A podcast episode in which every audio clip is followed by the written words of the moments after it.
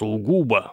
Синоним слова «исключительно». То, с кем и как трахается человек, это его сугубо личное дело. Еще недавно, кроме наречия, существовало прилагательное «сугубый», означающее «большой», «огромный». А еще чуть раньше его значение было двойной, увеличенный вдвое.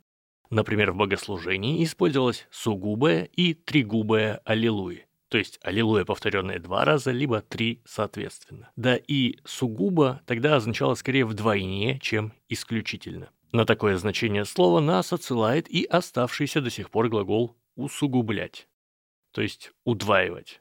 Ну, в нашем случае это уже ухудшать.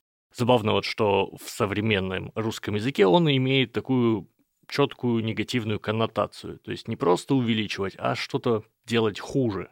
Скорее всего, так повелось из-за созвучия с глаголом «губить».